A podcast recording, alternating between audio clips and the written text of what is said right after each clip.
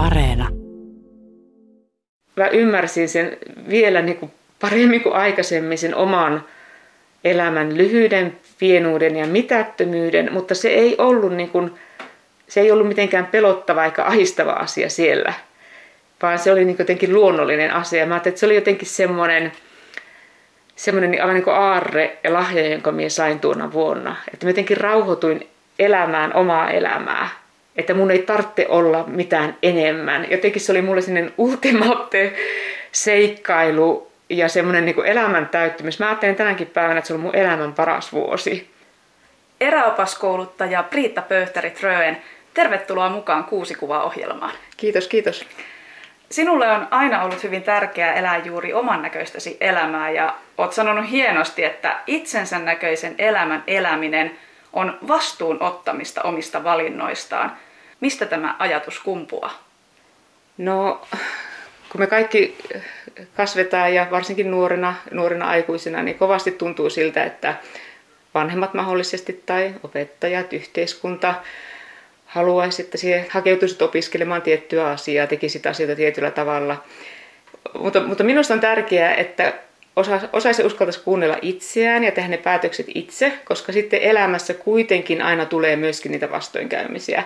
Ja mä oon itse huomannut, että kun tulee vastoinkäymisiä, niin ne on helpompi kestää, kun on itse tehnyt ne valinnat. Se on niin helppo alkaa syyttämään toista siitä, mitä tapahtuu ja katkeroitua, jos sinä olet antanut jonkun toisen tehdä valinnat omasta puolestasi. Tässä sormet syyhyää jo sen verran, että eiköhän lähdetä kurkkaamaan sun valitsemia kuvia ja päästetään sut kertomaan, että millaista se sinun näköinen elämä on tähän mennessä ollut. Nämä kuvat Priitta Pöyhtärit Röönin elämästä voi jokainen käydä kurkkaamassa osoitteesta yle.fi kautta kuusi kuvaa. Tässä ensimmäisessä kuvassa sä oot sun äitisi Aulikin kanssa lähdössä pyöräilemään kesällä. Kerro, milloin tämä kuva on otettu ja mikä on sen tarina? No minä tuossa kuvassa sen ikäinen, että syksyllä olen menossa seitsemännen luokalle yläasteelle. Ja me ollaan lähdössä pyöräretkelle. Me ollaan Muonion pappilan pihalla, meidän kotipihalla. Ja meidän suku on tuolta Keski-Pohjanmaalta. Me ollaan menossa Mummolaan Kalajoelle. Ja siinä on vähän reilu 500 kilometriä matkaa. Me olin suunnitellut suunnitellut hyvän ystäväni kanssa, joka oli minuakin nuorempi, että me pyöräillään sinne Pohjanmaalle kesälomalla ja harjoiteltiin ja käytiin lenkillä ja sitten, sitten hänen osaltaan se peruuntui se reissu ja mä olin niin pettynyt, että äiti sitten sanoi, että minäpä lähden sulle kaveriksi. Millainen toi reissu oli? Mitä muistat siitä? No, se oli aika viileä aluksi. Lapin kesähän on lyhyt ja lunta sataa joka kuukausi vuodessa. Tämä oli kesäkuu, varmaan kesäkuun alkua me taittiin, ne on pipoton päässä ja lapasit kädessä ja villasukatkin taittiin laittaa lenkkareiden päälle. Et se oli aika fyysisesti raskas. Me ajettiin semmoista 100-150 kilometriä päivässä ja, ja oltiin sitten ystäväperheiden luona yökylässä. Se oli seikkailu. Kuinka kauan tämä seikkailu kesti? Se kesti neljä päivää. Ja sitten minä seuraavana kesänä taas ajoisin äitin kanssa ja sitten, sitten tota, niin seuraavan kesänä ison siskon kanssa ja sitten vielä yhden, yhden ystävän kanssa, kunnes sitten olin sen ikäinen, että pääsin ensimmäiselle interreilille. Se oli tavallaan mun, mun, mun tapa, tapa seikkailla. Mä nyt jälkeenpäin ajattelin, että se oli ihana. Eli tämä kuva kuvastaa sua hirmuisen hyvin, että jo tässä iässä nähtiin seikkailuhenkinen nuori Priitta. Millainen sun lapsuus oli? Mulla on ollut tosi hyvä lapsuus, onnellinen lapsuus. Mulla on hyvät, rakastavat vanhemmat. Meitä on viisi sisarusta ja sitten saatiin vielä pari bonussisarusta, kasvatti sisarusta myöhemmin, jotka on yhä osa meidän perhettä. Meidän äiti on jotenkin viisaasti osannut kasvattaa meidät lapset. Se esimerkiksi ajatteli aina, että jos minä en kehu omia lapsia, niin kuka silloin kehuu. Jos me oli vieraita, niin aina saatiin esitellä taitoja ja sai kuulla, että kertoo, että Priit on hyvä tässä ja mun sisarukset jossakin muussa asiassa.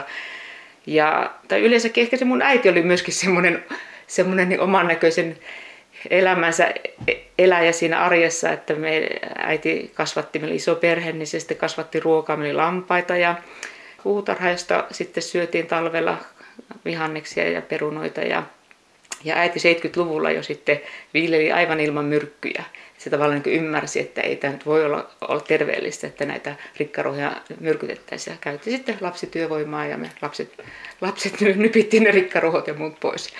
Ja ja sitten semmoisia asioita, mitä niin kuin vaikka psykologisessa tutkimuksessa niin kuin nyt myöhemmin löydetty, että tavallaan, tavallaan sitä, kuinka tärkeää on vastata, vastata lapsen tarpeisiin jo ihan vauvana, kun, kun sitten vaikka hänen lapsuudessaan on vielä ajateltu, että Arvo Ylppökin varmaankin ohjeistanut, että muistaakseni, että, että lasta saa vain niin kuin ottaa syliin ja antaa huomiota silloin, kun, kun on aika antaa ruokaa, eikä välttämättä ollenkaan reagoida siihen itkuun. Niin jotenkin tämmöisiä asioita mä äiti, äiti, äiti on osannut ajatella niin kuin itsenäisesti, että mikä on niin kuin parasta matkan, matkan varrella. Ja sieltä varmaan sitten meille lapsillekin on tullut luottamus siihen, että omaa maalaisjärkeä saa käyttää. Eli ootko sä saanut sun äidin kautta vahvan naiskuvan, koetko näin? Joo, meidät on meidän perheessä kasvatettu tasa-arvoisiksi. Mulle tuli ihan yllätyksen aikuisiellä tietyissä tilanteissa, kun huomasi, että jotkut ihmiset ajattelevat, että esimerkiksi pojat tai miehet on arvokkaampia kuin tytöt, naiset. Että meidän perheessä kaikki on ollut, ollut yhtä arvokkaita ja saaneet olla yhtä pystyviä niin kuin eri elämän osa-alueilla. Sun isä toimi kirkkoherrana Muoniossa. Millaista roolia uskonto näytteli sun lapsuudessa? Kyllä se tietenkin oli isossa osassa meidän perheelämässä, mutta hyvällä tavalla. Sitten sait hyvän turva, hyvät turvalliset raamit. Ja mä oon monesti miettinytkin, että kun istuttiin niin paljon kirkossa ja seuroissa ja kuunneltiin siitä, kuinka, kuinka Jumala pitää huolen, niin mä oon kyllä sitten hyvin huolettomasti elänyt ja ajatellut, että kaikki menee hyvin. Ja muistan tuolla huippuvuorillakin, kun joskus jollakin huonoilla jäillä ajettu koiravaljakoilla, niin, niin mä sitten aina hyräilin jotakin pyhäkoululaulua Jumalan kämmenellä ja pelkää ihminen silloin, kun mua pelottaa kaikkein eniten. Ja sitten, että, että kyllä sitten niin semmoista turvaa, turvaa saa koko elämään. Mietin, olen, no vieläkin teen ja olen aina tehnyt monta asiaa yhtä aikaa. Ja minä nuorempana ajattelin sitten nuorena aikuisena, että, että mä varmaan kuolen nuorena, kun mulla on niin kauhea kiire tehdä asioita. Kunnes sitten noin kolmikymppisenä havahduin siihen, että, että, että elossa ollaan vieläkin ja, huomasin, että, että mullahan on vain yhtä paljon energiaa kuin, kuin, oma, kuin äidillä ja äidin siskolla Leijatätillä. Että ne on molemmat semmoisia tekijöitä ja riittää energiaa moneen, moneen asiaan. Tämä elämän nälkä johdatteleekin meidät sitten toisen kuvan pariin. Ja tässä kuvassa on upeat vuoristomaisemat ja hurjan vauhdin lisäksi läsnä ovat vaara, jännitys ja viehätys. Sä oot tässä laskemassa telemarkkia Ranskan Chamonixissa ja sanoit, että tämä kuva kuvastaa pidempää ajanjaksoa elämässäsi. Millä tavalla? No tietenkin täällä Muoniossa, kun tänä päivänäkin, kun suurin osa lapsista, lapsista ja nuorista viettää aikaa tuolla oloksella, pallaksella, ylläksellä laskettelemassa, tietenkin hiihetään myös niin minäkin tein, olin paljon, laskettelin, las, laskettelin nuorena. Ja sitten mä taisin olla yhdeksän luokalla, kun me löysin sattumalta Telemark-hiihdon, näin semmoisen vanhan norjalaisen filmin telkkarissa. Ja sitten siitä inspiroituneena etsin äidin vanhat 60-luvun mustat monot, nahkamonot komerosta ja semmoiset iso, isoisän nahkahousut, joku välihousut ja pallaksella sitten löytyy vuokraamosta tunturisuksia, joissa oli teräsreunat. Ja niin mä aloin lasken telemarkkia. Ja jotenkin mä tykkäsin, siinä telemarkissa on semmoinen vapaus, kun siellä pystyt hiihtämään ylös ja laskettelemaan alas. Sulla kantapää nousee, sillä tavalla polvia notkistellen tulla lasketellaan alas. Ja, ja tietenkin sitten vähitellen huo, tapasi ihmiset, heitä muutkin laskea, on olemassa telemarksuksia ja sitä kautta, kautta sitten, sitten niin kuin ensin kuljettiin tällä Lapin tuntureilla, näillä kotituntureilla ja sitten Ruotsissa ja Norjassa Lyngenillä ja sitten päädyin Keski-Eurooppaan Alpeille. Se oli ehkä semmoinen niin kuin kiihkeä kymmenen vuoden jakso, jaksossa niin kuin kaikki niin kuin etusija oli vuorilla ja telemark-hiidolla ja kaikki muut siinä sitten tapahtui niin kuin sivussa. Ja tässä ilmeisesti vuosi on 93. Joo. Miten sä päädyit tänne Chamonixin? No sat, sattuman kautta, sattuman kautta. Lopulta oli muutaman sesongin opiskeluaikoina, olin siellä, olin ta- talvisesongin Samonissa, hiihtelin, olin tienannut rahat etukäteen eräopas töillä täällä Muoniossa ja muihin opiskeluaikoina niin kolmasosa vuodesta opiskelin Oulussa yliopistolla biologiaa ja kolmasosa opastin täällä Muoniossa Harrinivassa ensin leirikoululaisia ja sitten ulkomaalaisia asiakkaita tuolla maastossa ja sitten, sitten kolmasosan olin, olin tuolla Ranskassa vuorilla ja mulla oli sitten, sitten tota niin, semmoinen ranskalainen poikaystävä, Alan Muroni ja, ja tota niin, tietenkin sitten myöskin hänen kauttaan, kun hän oli vuoristoopas, niin sitten opin ja pääsin, pääsin semmoisille retkille mukaan, jossa sitten välttämättä itse olisi tarttunut monta vuotta enemmän taitoja, että olisi päässyt, päässyt semmoisia retkiä toteuttamaan. Ja tässä kuvassa sitten, tuossa on tuommoinen jää, iso jäärailo alla lumilipan yltä menossa ja etenkin minusta se kuvaa sitä, että aika nuorena ja naivina siellä lasketteli vaikka tos, toki oli niin kuin, sitten siinä meidän perheyksikössä myöskin taitoa, taitoa ja tietoa äh, vuoristovaaroista sen alanin kautta. Mutta tuossa, tuossakin tuo iso jäärailo vaanii tuossa alla ja sitten muutama kuukausi tämän, tämän kuvan ottamisen jälkeen alan puolivuorilla. Ja siihen, siihen sitten niin kuin pysä, pysähtyi jollakin tavalla hetkeksi niin kuin minun, minun elämä sitten on nyt kohta 30 vuotta ja vieläkin tuntuu, että itkettää kun ajattelee, mutta, mutta tota, jotenkin niin kuin, ei mitenkään ainutlaatuisesti. Moni muu on kokenut samaa, että liian nuorena yhtäkkiä näkeekin sen elämän raamit. Tai näki, että ei elämässä olekaan mitään suurempaa tai, tai enempää. Tai ainakin itse muistan, että nuorena sitä jotenkin kuvitteli, että elämässä on jotakin suurempaa ja jota kohti niin kuin menee ja ihanan naivisti. Ja mä muistan, että, että minusta oli niin kuin sitten niin kuin ty, kova homma työlästä tavallaan niin kuin ymmärtää suhteellisen nuorena, että, että elämässä ei ole mitään enempää. Mutta, mutta juuri siinäkin vaiheessa, kun mä olin itse tehnyt niitä päätöksiä, että mä en sitten koskaan itkenyt eikä valittanut eikä, eikä niin miettinyt sitä, että miksi. No tietenkin onnettomuuksia sattuu, kun ollaan vuorilla, isoilla vuorilla. Että tietenkin sitten sitä niin kuin suri, suri sitä asiaa, mutta, mutta tavallaan niin kuin ei, ei, ollut, ei ollut mitään tarvetta kysyä, että miksi ja miten tämmöinen pääsi tapahtumaan. Mutta mä koin, että, että jouduin sitten niin yhtäkkiä kantamaan vastuun kaikista niistä valinnoista, mitä oli niin kuin tehnyt. Ja tavallaan sitten nuoruuden huolettomuudesta ja sitten vapaa-laskun, silloin ei puhuttu vapaa-laskusta, mutta sitähän se oli se vapaa, niin sen vapauden toisen puolen, eli sen vastuun. Tietenkin omalla kohdalla, mutta sitten myös kun seurasi, seurasi ja yhä, yhä seuraan sitten, olen yhteydessä Alanin vanhempi tai äiti on enää elossa, että, että tavallaan, että meidän, meidän niin valinnoilla on kuitenkin sitten tietyissä tilanteissa isokin merkitys meidän läheisten ihmisten elämään. Miten sä tämän Alanin menehtymisen jälkeen, miten sä itse voit silloin? No mulla oli paljon ystäviä, niin miehän kuljin sitten, menin, palasin Ouluun. Mulla oli ihana, olen tosi onnellinen, että mulla oli opinnot kesken.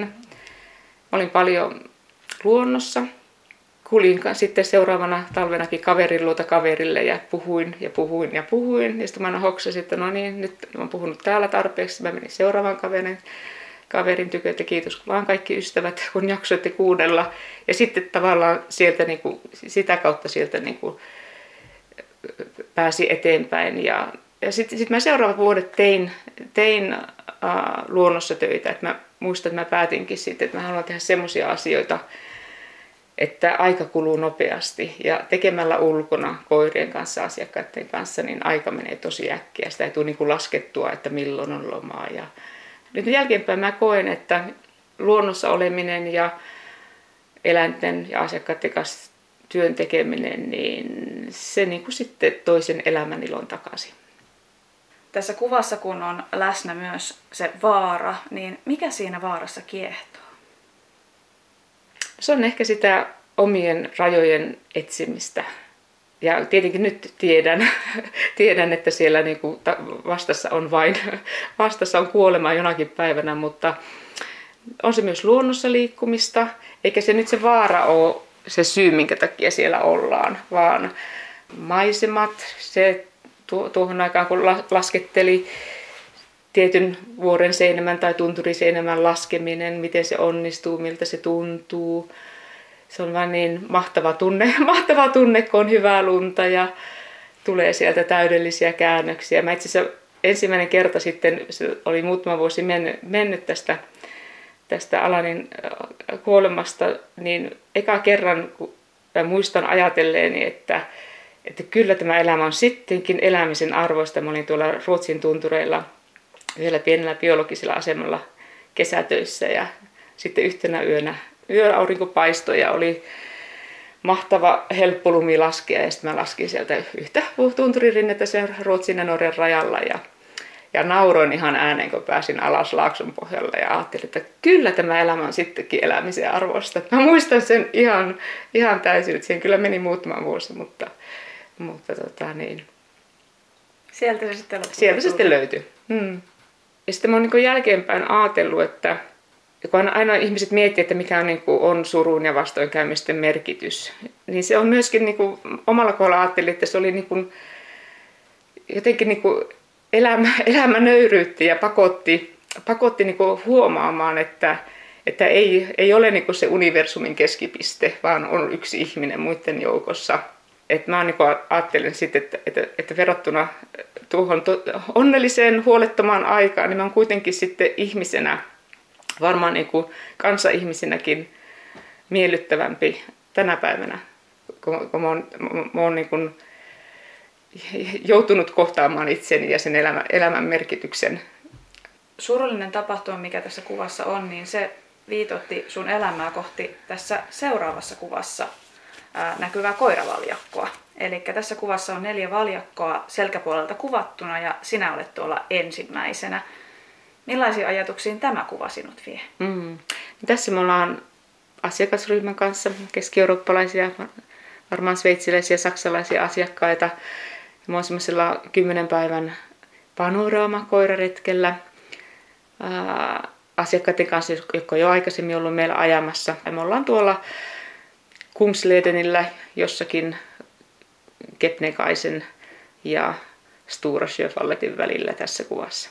Oli tosi tuulinen päivä, mutta ei satanut lunta, niin oli helppo kuitenkin pystyä ajamaan. Ja tota, niin, mä ajattelin viikkoretkiä pääasiassa aina koko talvi ja sitten maaliskuun puolivälistä eteen, eteenpäin semmoisia kymmenen päivän retkiä, mä yleensä aina sitten olin oppaana kolmella kymmenen päivän retkellä ajettiin joko Nordkappiin tuolta Äkäskerolta tai sitten Ruotsin tuntureille. Miksi tämä kuva on sulle merkityksellinen? No ehkä just se, että toisaalta niin kuin löysin takaisin elämään sen, äh, sen ajanjakson aikana ja löysin niin kuin elämänhalun takaisin ja pääsin eteenpäin sen alanin kuoleman jälkeen. Mutta sitten mä opin aivan valtavasti. Mä opin aivan uuden ammatin. Mä oon aina tykännyt eläimistä. Meilläkin oli kotona lampaita, joita sitten syötiin talvella. Meillä oli neljä, viisi uuhta äh, talven yli ja sitten sai karitsoita ja mie autoin äitiä äitiä tota, niin, oli tuttipullokaritsoja ja, ja oli meillä vuohiakin kerran, kerran kun tota, niin, mulle tuotiin semmoinen vuohen, pari päivän ikäinen vuohenkili ja, ja tota, niin, mä muistan se sitten ensin asu, asu tota, niin, heinälaatikossa mun sängyn vieressä. Ja, Oi. ja sitten mä esiteltiin se uutena koiranpentuna kaikille, että katsokaa, minun tuli uusi koiranpentu, sinne musta. Ja sitten aina meni läpi siihen asti, kun sanoi, että mä. mä kyllä tosin vieläkin näen painajaisia siitä, kun, että mä, mä yhtäkkiä muistan, että lampaat on ruokkimatta, mä en ole antanut niille ruokaa, tai mä menen pappilan pannuhuoneeseen ja siellä onkin joku tuttipullo karitsa, joka on luurangoksi laittunut, mutta vielä juuri ja juuri elossa, että on ehkä ollut välillä vähän liikaa vastuuta niistä. Se on niistä. merkityksellistä hommaa ollut. Joo, niin mä oon niin tykännyt eläimistä aina ja tehdä eläinten kanssa töitä, niin sitten, sitten niin ihan sattumalta ensin mä ajattelin, kun mä olin tietenkin ollut vuorilla ja lasketellut ja vähän hiihtänyt jyrkkiä extreme rinteitä ja kiipeillyt. Ja muistan, kun me lähdettiin ja mä olin silloin peräoppaana ja ajattelin, että voi hyvänen aika, että kuusi viikkoa koiran jalaksilla, että miten mä jaksan, että on niin tylsää. Mutta ei se kyllä todellakaan ollut tylsää, että sitten, sitten niin oli kyllä tosi jännittävää. luontoon liittyen sä oot sanonut, että sä oot huolissasi luonnon katoamisesta ja ihmisten ahneudesta. Millä tavalla nämä sun mielestä näkyy nykypäivänä? No, tuossa monesti ajattelen, tässä lähellä on Pallas Yllästunturin kansallispuisto, ja se oli vielä 90-luvulla pelkästään, se oli Pallas Ounastunturin kansallispuisto. Ja Ylläksen alueella tuntureiden ympärillä on mahtavat vanhat metsät, jotka on säilynyt hakkuilta sen takia, että siellä on ollut 60-70-luvulla semmoinen, semmoinen aluejohtaja, joka on nähnyt niiden metsien arvon ja ne on suojellut, suojellut ne metsät ää, niin kuin, tavallaan metsähallituksen omalla, omalla tota, niin päätöksellä. Jos menee siellä Yllä, Ylläksen alueella, menee Kittilän puolelle, vaikka on Aakenustunturin pohjoispuolella, niin siellä näkee, että kun tulee, on tullaan Kittilän puolelle, niin siellä on hakattu Aakenustunturin rinteet ihan ihan melkein siihen puurajan saakka ihan avohakkuulle. Ja mä niin ajattelin, että siinä kiteytyy se ajatus, että joku on nähnyt, että nämä metsät on arvokkaita. Ja vaikka niistä silloin ei ole sitä rahaa saanut nyhdettyä, niin, niin ne on, et on siltikin niin joku uskaltanut ajaa niiden suojelua, että niitä ei ole hakattu. Et ihan samalla tavalla tänä päivänä meidän täytyy uskaltaa nähdä meidän vesivarojen, meidän malmivarojen, meidän metsän arvo, ei pelkästään rahallinen arvo, vaan se arvo, että ne on meidän yhteistä omaisuutta, että, ni, että olisi niitä virkamiehiä siellä metsähallituksellakin, jotka ymmärtäisivät, että ei myydä näitä nyt, nyt ulkomaalaisille tai vaikka suomalaisillekin firmoille, vaan nähtäisiin niiden arvo vaikka joku niin hirveästi haluaisi nekin rahat omiin taskuihinsa ja loppaa sitä, niin tämä, se niin kulminoituu tähän ihmisen ahneuteen, että aina joku haluaa omaan taskuun ne rahat, mutta kun ei niitä rahoja sitten mukaan kuitenkaan saa. Seuraavassa kuvassa ollaankin sitten jo huippuvuorilla. Sä oot kirjoittanut aikoinaan siskollesi, että on tosi helppo olla onnellinen, kun elämä on yksinkertaista. Ja nämä sanat vie meidät nyt tämän neljännen kuvan pariin. Tässä kuvassa sä seisot lämpimässä vaatetuksessa keskellä upeaa maisemaa. Taustalla näkyy vuoristo, sen edessä pieni eräkämppä ja taivalla loistaa kuu. Millä tavalla elämän yksinkertaisuus ja huippuvuoret liittyy yhteen? Itse asiassa tämä tarina alkaa jo siitä, että mä 2000 marras-joulukuussa, joskus syksyllä olin, menin tuonne Abiskoon, siellä oli semmoinen kansainvälinen kasvitieteilijöiden tapaaminen ja mä olin tehnyt sitten siellä ruotsalaisille töitä kesäisin ja menin sitten kuuntelemaan sitä, kun se oli niin lähellä. Ja siellä sitten tapasin ystäväni Elisabeth Cooperin. Hän on Englann, Englannista alun perin kotoisin oleva Norjassa työskentelevä biologi ja Elisabeth oli käynyt huippuvuorilla ja hän sitten sanoi, että Priitta, että meidän täytyy lähteä talvehtimaan huippuvuorille. Ja me uno, sitten Elisabetin kanssa viikonloppu siellä Abiskossa haaveiltiin, kuinka me, me, me tota, niin tuommoiselle eräkämpälle mentäisiin talvehtimaan ja siellä oltaisiin Napaojen yli. Ja kun norjalaisilla on semmoinen äh, traditio huippuvuorilla, että siellä on 1800-luvulta alkaen talvehdittu, pyydetty naaleja, jääkarhuja, kesällä mursuja, mutta lähinnä jääkarhun ja naalin nahkoja. Ja se on ollut niin sellainen mahdollisuus rikastua.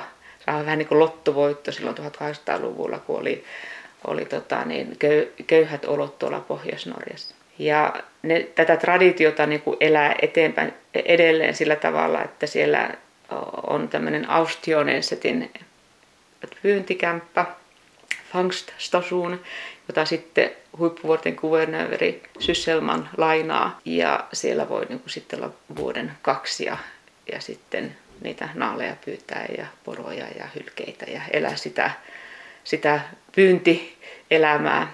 Ja tavallaan niin kuin pitä, sillä tavalla pidetään sitä kulttuuria ja, ja perinnettä niin kuin voimissaan.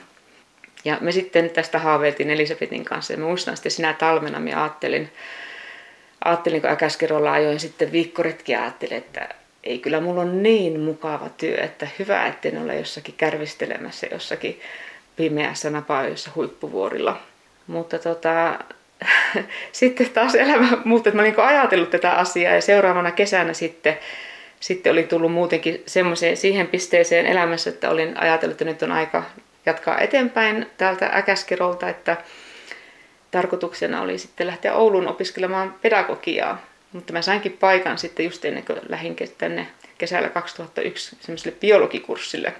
Olin myynyt osakkeeni ja sitten sain tietää, että ei se, se, se pedagogia monimuoto-opetus ei, ei niin toteudukaan, että niin ei ollutkaan rahoitusta, mutta että saisin paikan opiskella täyspäiväisesti. Ja sitten minusta tuntuu, että ei minulle tule identiteettikriisi, että mä en voi palata kaupunkiin täysaikaiseksi opiskelijaksi. Mä en kerta kaikkiaan niin selviä siitä, että mä olin niin, niin saanut olla vapaana tuolla luonnossa ja tehdä töitä.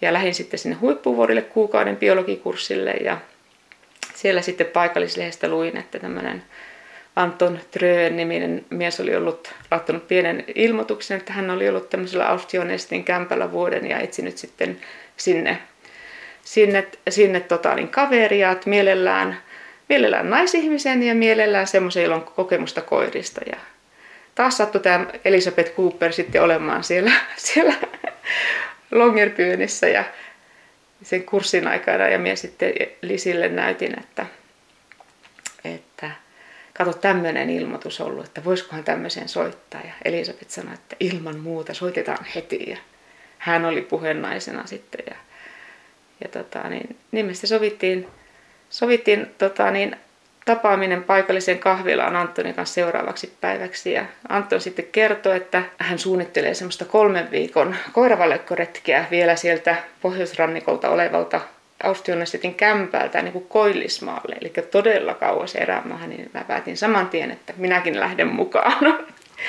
Ja sitten vain selvitin, että onko Antonille ok, että mä otan yhdeksän koiraa mukaan tota niin, Suomesta. Ja niin mä sitten tuli sieltä heinäkuun lopulla huippuvuorilta tänne pakkaamaan tavaroita. Mulla oli viikko aikaa pakata talviksi kamppeet ja ostaa oma osuuteni ruuista esimerkiksi.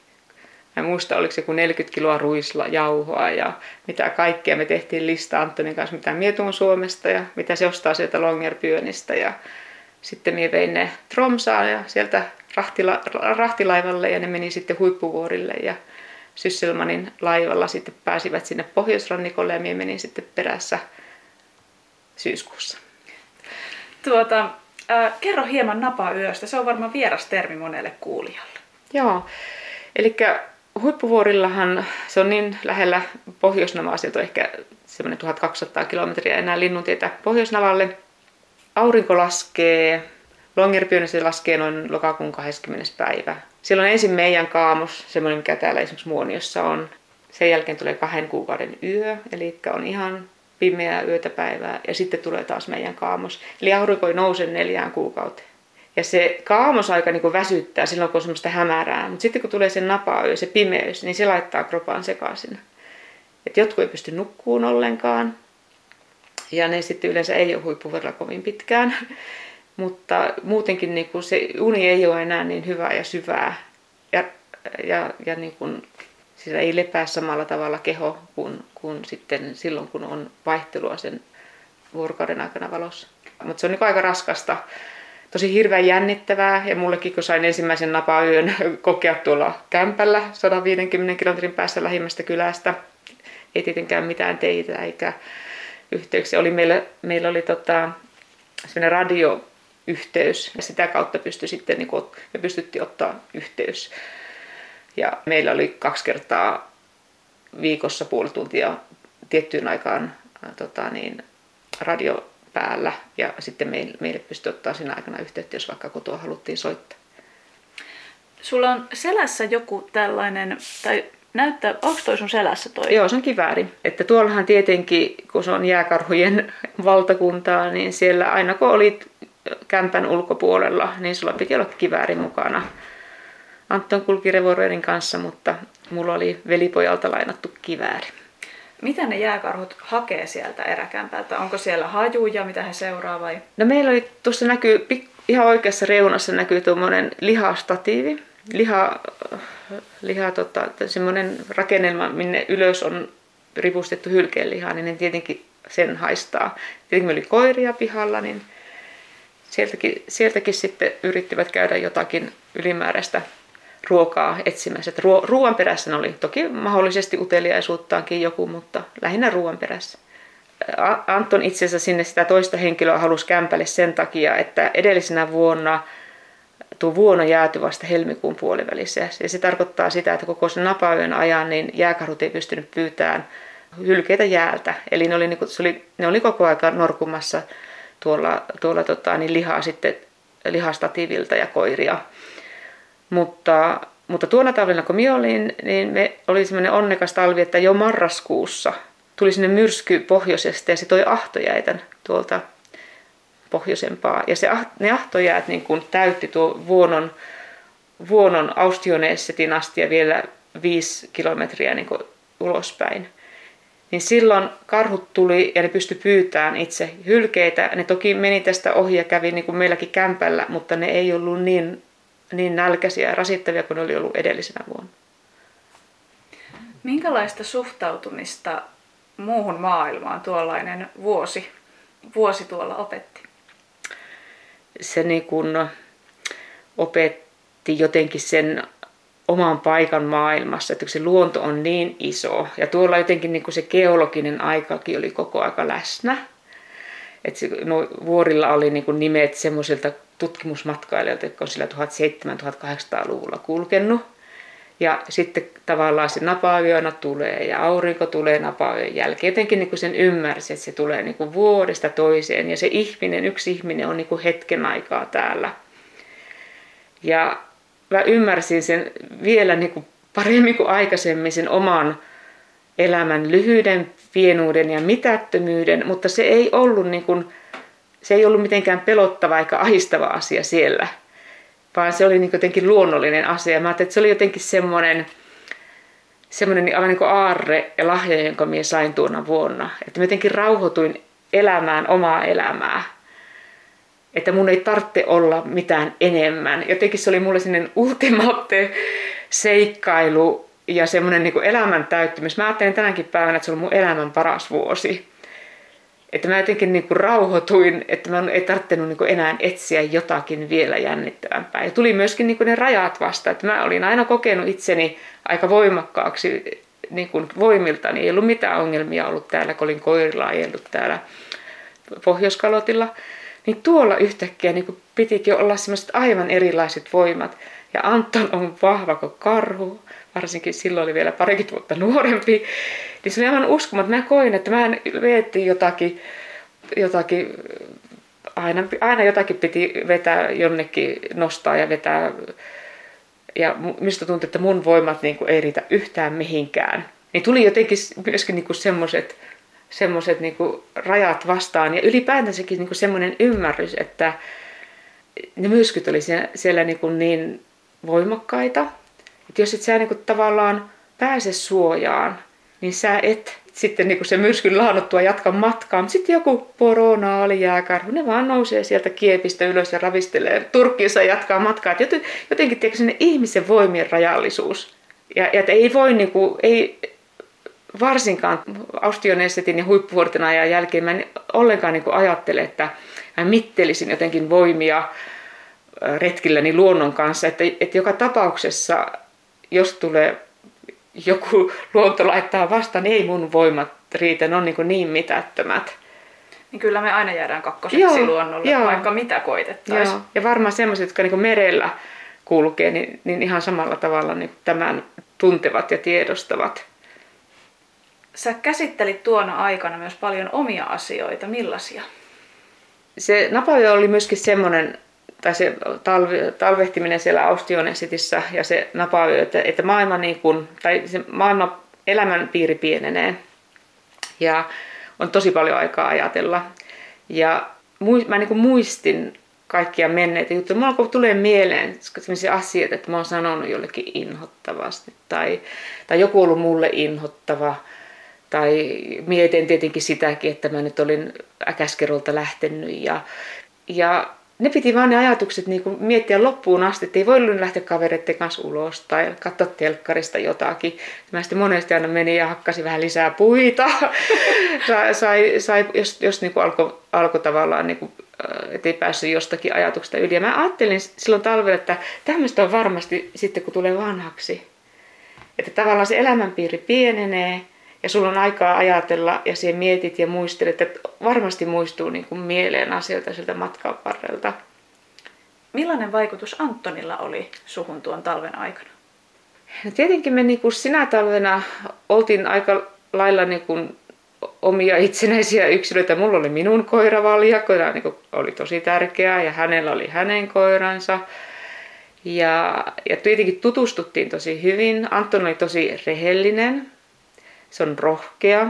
Mä koin, että hyvä ihminen. Mulla oli, tota, niin, jotkut tietenkin aivan kauhuissaan, kun mä lähdin, päätin lähteä talvehtimaan tuntemattoman ihmisen kanssa.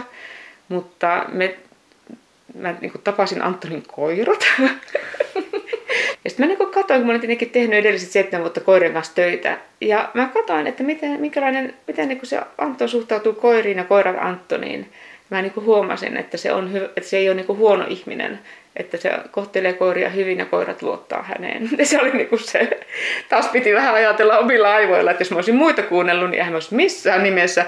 Ainoastaan Elisabeth Cooper oli sitä mieltä, että tämä on maailman paras idea lähteä talvehtimaan. Hänkin olisi mielellään lähtenyt, jos olisi pystynyt töistänsä irrottautumaan. Mutta kyllä sitten mä kirjoitin päiväkirjaa. En ole vielä kerennyt niitä hirveästi lukea, enkä ehkä saa selvääkään. Mulla on huono käsiala tätä nykyään. Mutta mä muistan, että mä oon kirjoittanut sinne, että, että oon joskus oikein ärsyttänyt, kun se on yksityiskohtaisesti neuvonnut mulle pikkutarkasti, mitä pitää jotakin tehdä, että älä koskaan ikinä ole missään tekemisissä tämän ihmisen kanssa, kun pääset täältä pois muista.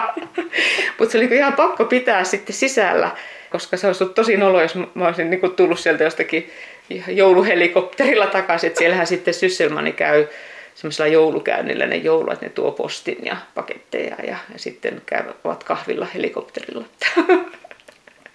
Niitä ainakin siellä, jos olisi tullut riitaan, niin sitä ei olisi päässyt pakoon sieltä. Joo, että... joo ja mä olin tavallaan niin kuitenkin vähän vieras siellä, että mä olin niin tullut, hänellä oli lupa talvehtia ja, ja muuta, mutta, mutta hyvin, hyvin meillä, meillä meni, että todellakin opin tuntemaan toisemme ja sitten sitten kun se vuosi oli ohi ja mulla oli itse asiassa ajatuksena, että mä olisin lähtenyt opiskelemaan psykologiaa, kun ajattelin, että mitä hän nyt elämällä tekisi, mutta sitten, sitten päätinkin, päätinkin palata sitten, että jäädä huippuvuorille. Ja tuli niinku semmoinen tunnekin sitten, että tietenkin pidin Antonista, että mä oon nyt kesyttänyt hänet, että on niinku tullut vastuuta siitä, vähän niin kuin pikkuprinssissäkin sanotaan että siinä kirjassa, että että jos sä kesytät jonkun, niin sulla on niin vastuu sitten siitä. Ja ehkä se oli vähän molemmin puolista se kesyttäminen. Ja sitten, sitten jonkun aikaa kuluu ja mä kävin tekemässä vielä äh, vähän keikkahommia täällä Suomessa, just näitä eräoppaita, mitä nyt koko päivä työkseni opetan, niin kävin silloinkin jo luonnontietoa silloin tälle opettamassa, niin sitten kerran kun tulin takaisin huippuvuorille tämmöisen keikan jälkeen ja Anton oli pitänyt koirista huolta ja se sitten puhuikin meidän koirista eikä sinun ja minun koirista, niin mä sitten ajattelin, että kyllähän me voitaisiin naimisiinkin mennä. Ihana. Oliko tämä nyt se kosinta sitten? Ilmeisesti, eihän ehkä sitä tar- tarkoittanut, mutta... Hän tietämättään. Joo, tietämättään kosi. No sitten tässä viidennessä kuvassa sä oot sun perheen kanssa huippuvuorten länsirannikolla ja olette juuri kalastaneet turskaa päivälliseksi. Kuvassa Antoni ja kaksi poikaasi pitelevät saaliita ylpeän näköisinä ja taustalla näkyy sininen meri. Mistä tämä kuva kertoo? No tässä kuvassa me ollaan pari viikon retkellä huippuvuorten länsirannikolla. Siinä on Iisak, joka on syntynyt 2006 ja Halvar, joka on syntynyt sitten 2010. Siinä on meidän per- perheen miespuoliset henkilöt. Minä olen kameran takana. Ja tota, minä olin 37, kun Iisak syntyi. Ja 40, 40 sinä vuonna 41 täytin myöhemmin sinä vuonna, kun Halvar syntyi.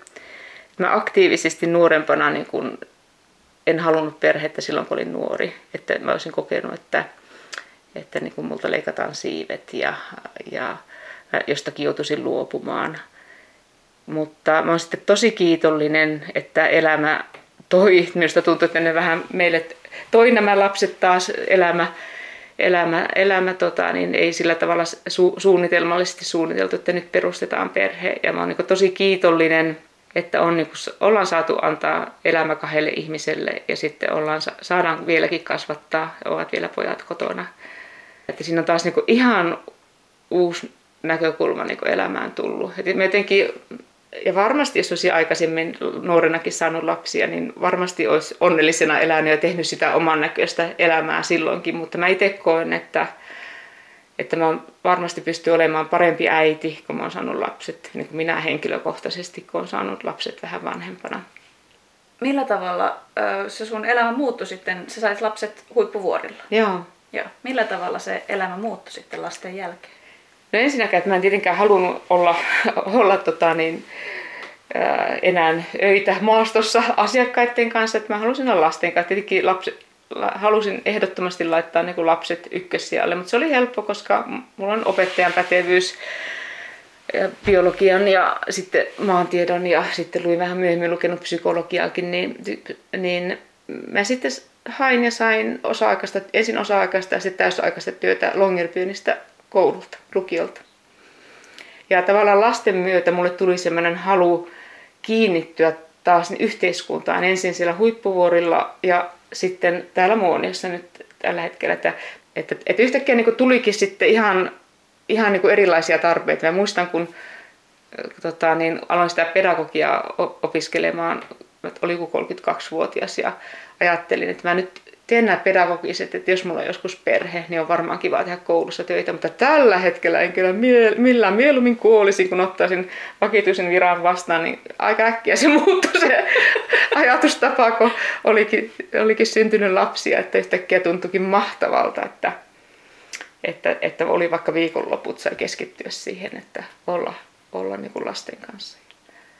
No milloin te muutitte sitten huippuvuorilta Suomeen? kun isä meni esikouluun, niin hain virkavapaata opettajavirasta sillä huippuvuorilla ja ajattelin, että kokeillaan tätä, että jospa minä saisin töitä täältä. Mulla oli sellainen ajatus, että minä haluan kasvattaa lapset täällä mieluiten muoniossa. Ja sitten sattumalta, ennen kuin kerettiin edes muuttaakaan, niin sitten sain tämän nykyisen työpaikan. No nyt meidän olisi sitten aika katsoa hieman tulevaisuuteen ja sitten sinne viimeiseen kuvaan. Mikä on se kuudes kuva, joka toivottavasti tulevaisuudessa löytyy Priitta Pöhtäri-Tröenin hmm. albumista? No mä oon luvannut tietenkin lapset, että mä elän satavuotiaaksi. ja se mun viimeinen kuva on sitten, että mä oon kiikkustuolissa, mä oon jo vanha ja tota, niin, keho on rain, raihnainen ja se elämänpiiri on niin kuin pienentynyt. Ja katson sitten maailmaa jo vähän sivusta, kun nuoremmat suku, polvet pyörittää maailmaa. Ja mä jotenkin ajattelen, että toivonkin, että, että saan elää vanhaksi ja toivon, että saisin elää sen sillä tavalla täyden elämän, että sitten, sitten kun se keho hiipuu ja sä olet jo kokenut ja katsot, kun jälkikasu toivottavasti on elossa ja saa omia lapsia, että, että niin kuin miltä se sitten tuntuu ja tuleeko sitten semmoinen semmoinen olo, että nyt minä olisin sitten valmis lähtemään ja voisi niin kiitollisena ajatella, että mukavaa oli, mutta enpä jaksaisi elää toista kertaa.